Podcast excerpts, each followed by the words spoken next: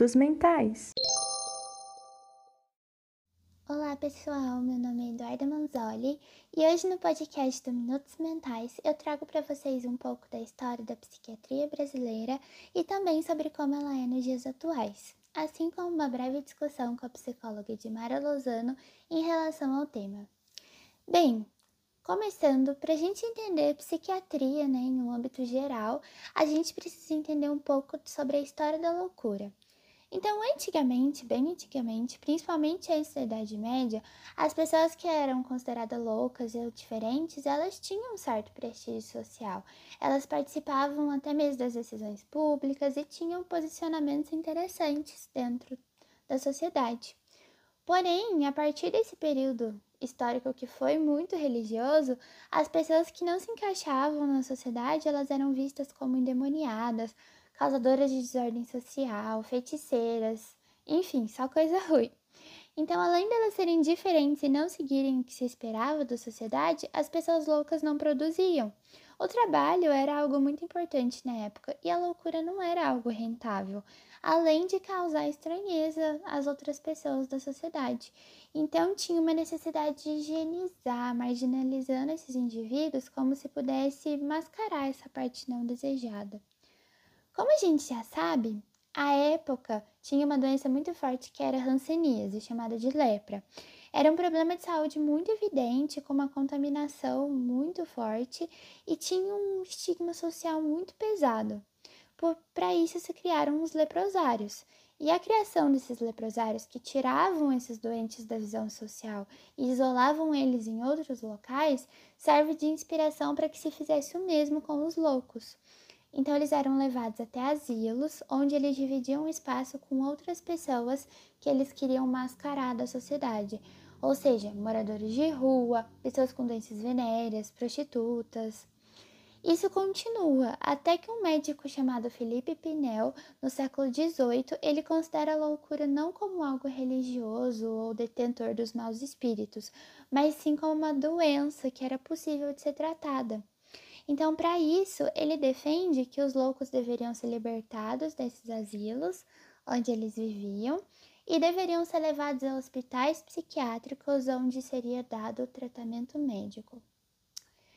Porém, ainda que essa visão científica de Pinel acerca da loucura como doença tenha sido positiva, ele incentivava um tratamento muito rude, que era o tratamento moral desses pacientes. Ou seja, se a loucura era algo que era possível de ser revertido, possível de ser tratado, então punições, técnicas repressoras, castigos, o trabalho dentro dos hospitais e a vigília constante eram maneiras de levar a cura para essas pessoas. Esse modelo de Pinel, ele é tão emblemático que ele se perpetua na ideia da sociedade até o dia de hoje, muita gente acha que as pessoas com transtornos mentais ainda merecem um tratamento punitivo. E ele também se mostra presente na psiquiatria brasileira. Antes de que esse ideal científico chegasse aqui no Brasil, os loucos eles eram trancafiados nos porões das chamadas Santas Casas de Misericórdia, assim como em prisões públicas pelo mesmo peso religioso visto na Idade Média.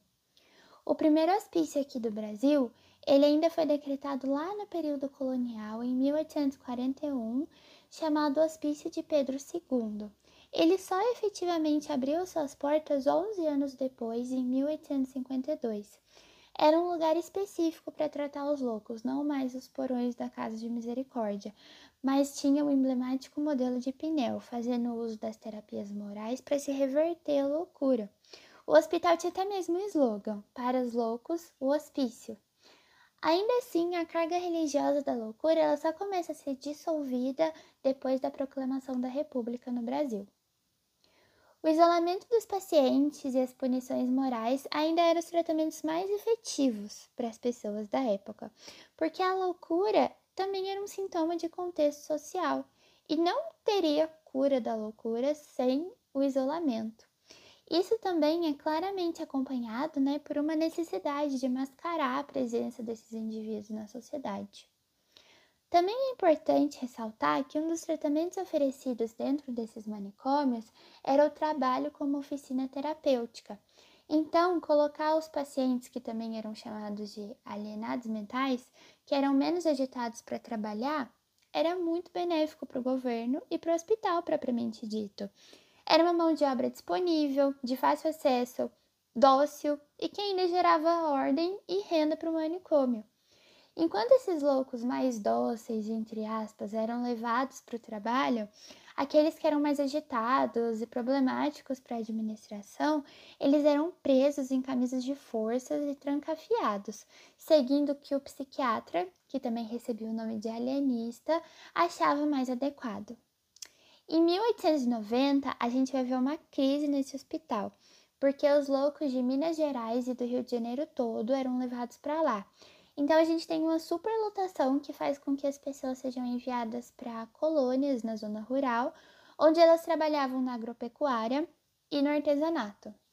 A gente vai ver então no Brasil a construção de outros hospitais psiquiátricos com a ideia de que o médico alienista era o responsável em determinar quem era doente ou quem era normal, quem devia ser internado ou não. Só por curiosidade, Machado de Assis ele tem uma obra feita em 1882 com uma crítica meio humorística nesse tema. É um conto chamado O Alienista, em que ele fala sobre a maneira que os médicos eles não pareciam achar a cura mas eles criavam seu objeto de trabalho. É um conto interessante, mas eu recomendo verem um resumo no YouTube porque a leitura do século XIX é um pouquinho difícil. Continuando, um hospital psiquiátrico que foi bastante famoso e é bem conhecido resume todo o modo terrível que os loucos ou os que eram considerados loucos eram tratados. Era o Hospital Colônia em Barbacena. Ele foi criado em 1903 e fechado somente na década de 80. Então foram muitos anos em que os pacientes sofreram terríveis insalubridades, tratamentos positivos, dissocialização de onde eles viviam anteriormente, sem contar com a superlotação. O hospital, em 1903, ele foi criado com a capacidade de 200 leitos, mas registros lá da época de 1961 falavam que havia cerca de 5 mil pessoas internadas. Não só os que tinham doenças mentais, mas como as pessoas que eram indesejadas da sociedade, que eram enviadas para lá em trens. O livro Holocausto Brasileiro e o filme Em Nome da Razão são duas boas indicações para quem está ouvindo o podcast e tem interesse de saber sobre o Hospital de Barbacena. Porém, os acontecimentos lá tanto do livro quanto do filme, são reais e bastante fortes. Essas questões da maneira com que os pacientes da saúde mental eram tratados, elas só vão ser realmente discutidas muito tempo depois que as barbáries começaram, lá na década de 70. O nosso governo era um governo ditador e a gente podia ver vários movimentos sociais rolando para que as pessoas pudessem reivindicar seus direitos. Um deles foi a reforma sanitária, que propunha a universalidade do acesso à saúde e transformações nessa área. Então, no final da década, a gente tem mobilização dos trabalhadores da área da saúde mental. Eles também buscavam melhorias não só para os seus pacientes, mas para suas próprias condições de trabalho, que eram bastante precárias, né? E tudo isso tem a influência italiana de um psiquiatra chamado Franco Basaglia, que criou o conceito da psiquiatria democrática. Ele defende o fim dos manicômios e a descentralização do poder de verdade absoluta dos psiquiatras. Então, ele planta na sociedade brasileira ainda mais forte a ideia da necessidade de um tratamento livre, extra-hospitalar, assim como o fim dos manicômios. Em 1986, a gente vai ter a oitava Conferência Nacional de Saúde, que vai finalmente avaliar e debater a situação da saúde pública no Brasil, reformulando o Sistema Nacional de Saúde como direito do cidadão brasileiro. Lá em 1987, um ano depois, a gente vai ter dois marcos muito importantes na luta antimanicomial, que foram o encontro do tra dos trabalhadores da saúde mental em Bauru e a primeira Conferência Nacional de Saúde Mental em Brasília. Eles tinham o lema de Por uma Sociedade Sem Manicômios, reivindicando o tratamento humanizado, questionando o poder da, da verdade absoluta dos psiquiatras e a internação nos hospitais, levantando a proposta do tratamento extra-hospitalar que integrava de volta o paciente no meio da sua comunidade. Lá no finalzinho dessa década, a gente tem a criação do primeiro CAPS 24 horas lá em Santos, no local que antes era um dos hospitais psiquiátricos, mostrando os resultados dessa luta. Acabando a parte de história, é na década de 90 que a gente tem o SUS pensando nos serviços extra-hospitalares de atendimento à saúde mental, mas é só em 2001 que a gente tem realmente uma política, uma legislação que fala sobre que fala e organiza as questões da saúde mental no Brasil. É a Lei 10.216, ou Lei Paulo Delgado, que é o principal resultado da reforma psiquiátrica.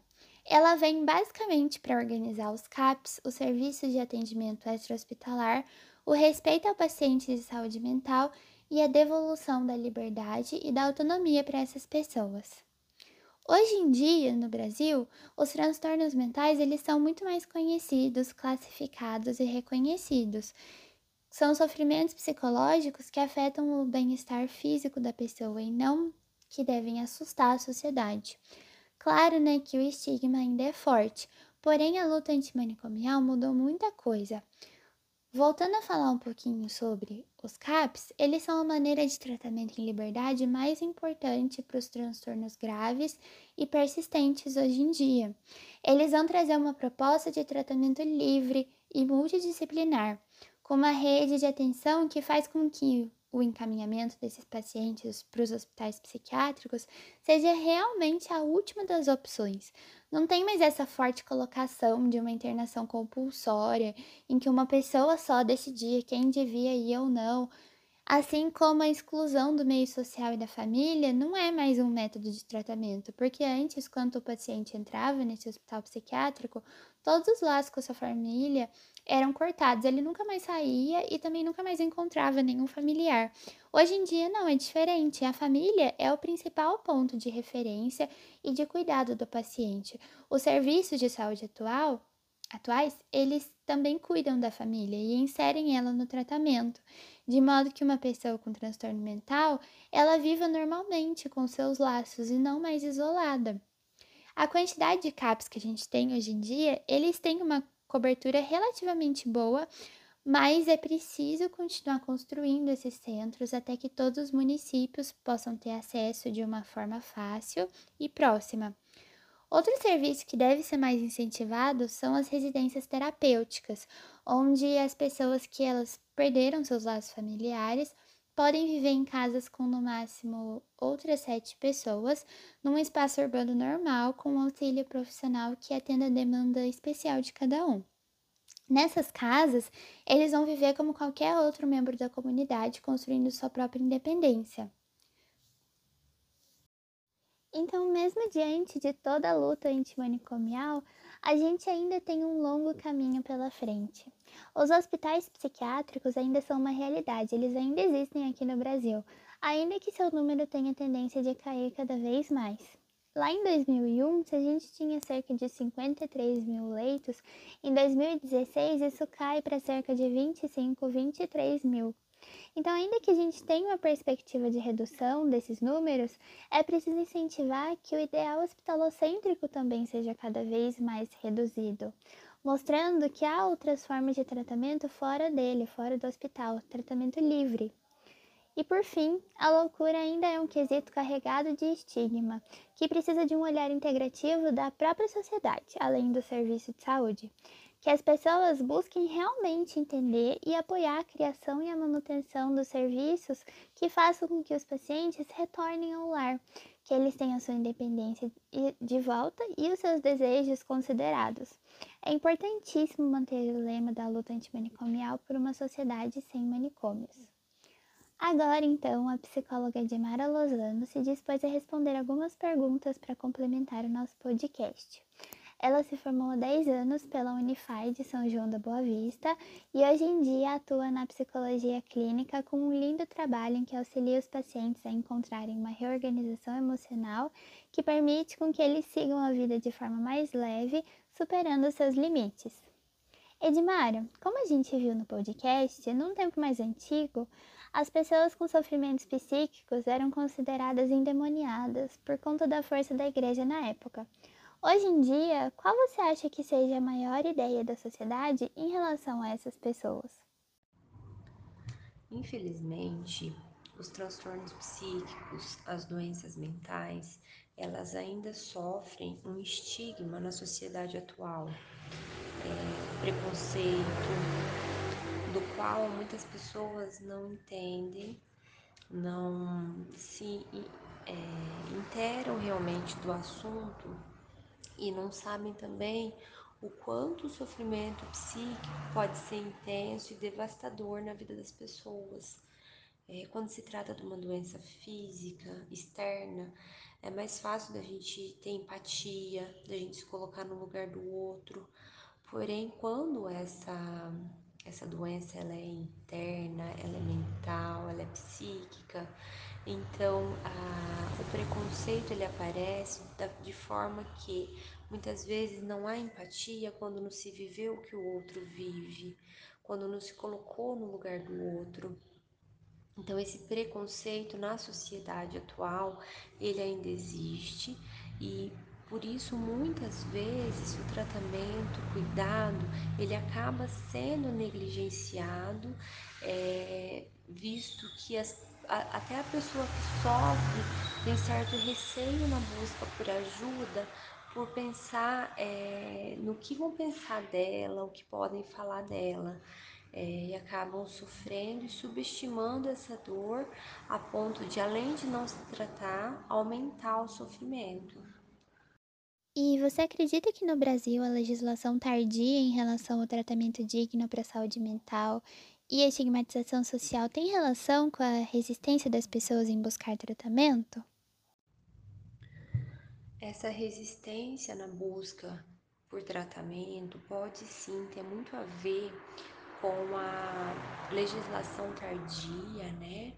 É, e a estigmatização social.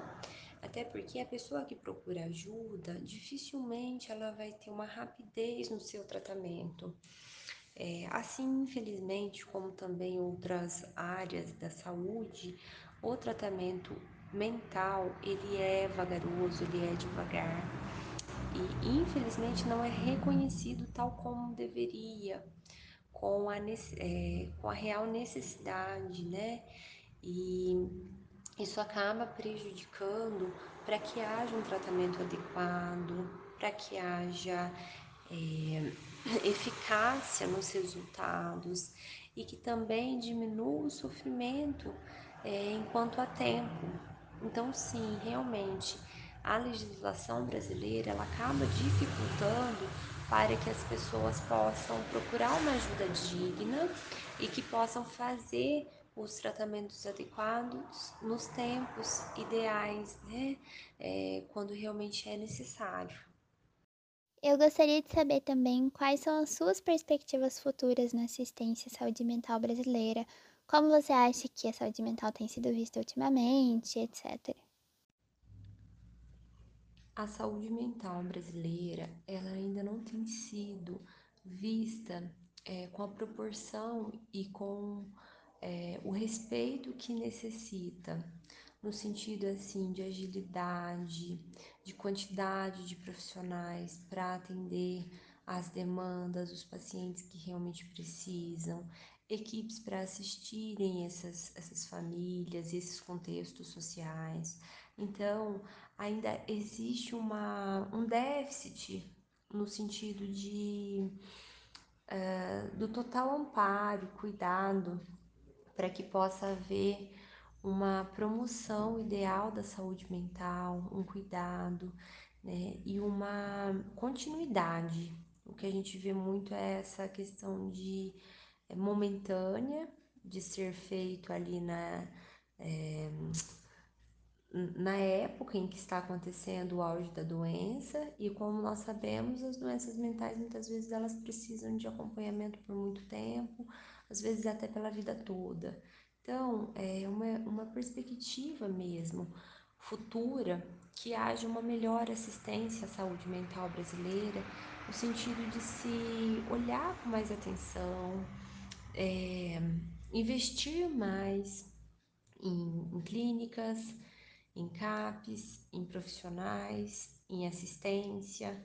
Então, é um ideal, realmente, é um ideal que seja reconhecida é, o maior número de pessoas possível, no sentido de serem cuidadas, e para que isso se torne real.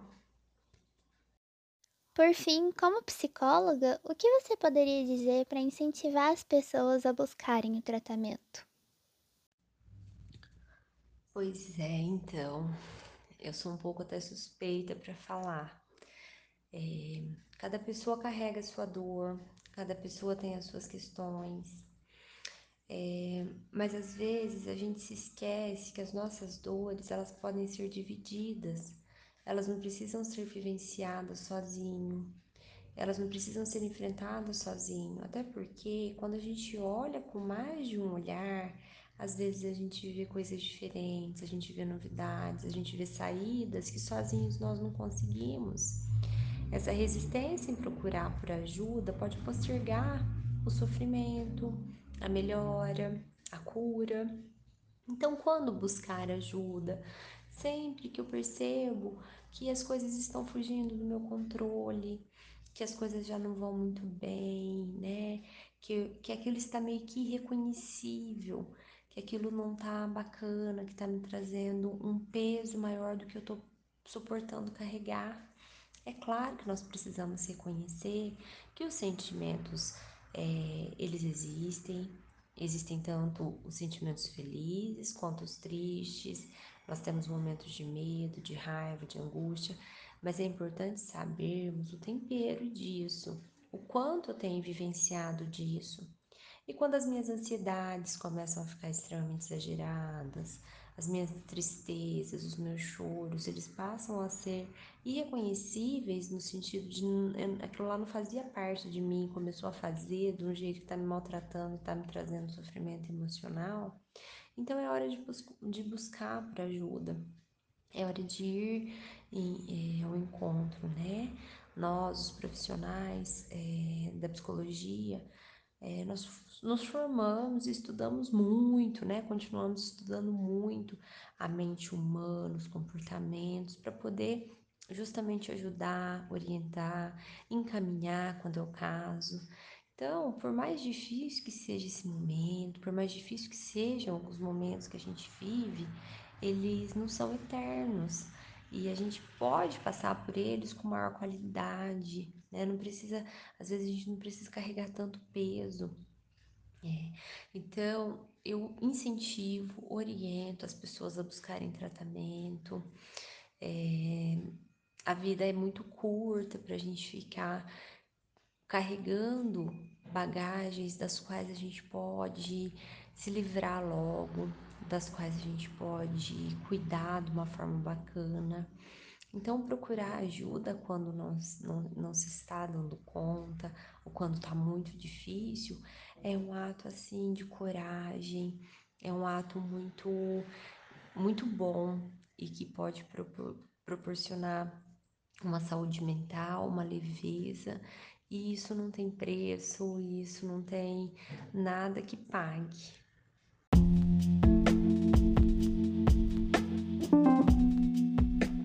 Edmara, muito obrigada pela sua participação e as suas palavras enriquecedoras. Eu tenho certeza que esse episódio não seria o mesmo sem você. Então, agora encerramos mais um episódio do podcast Minutos Mentais. Obrigada pelo seu tempo e esperamos que tenham gostado. Até a próxima!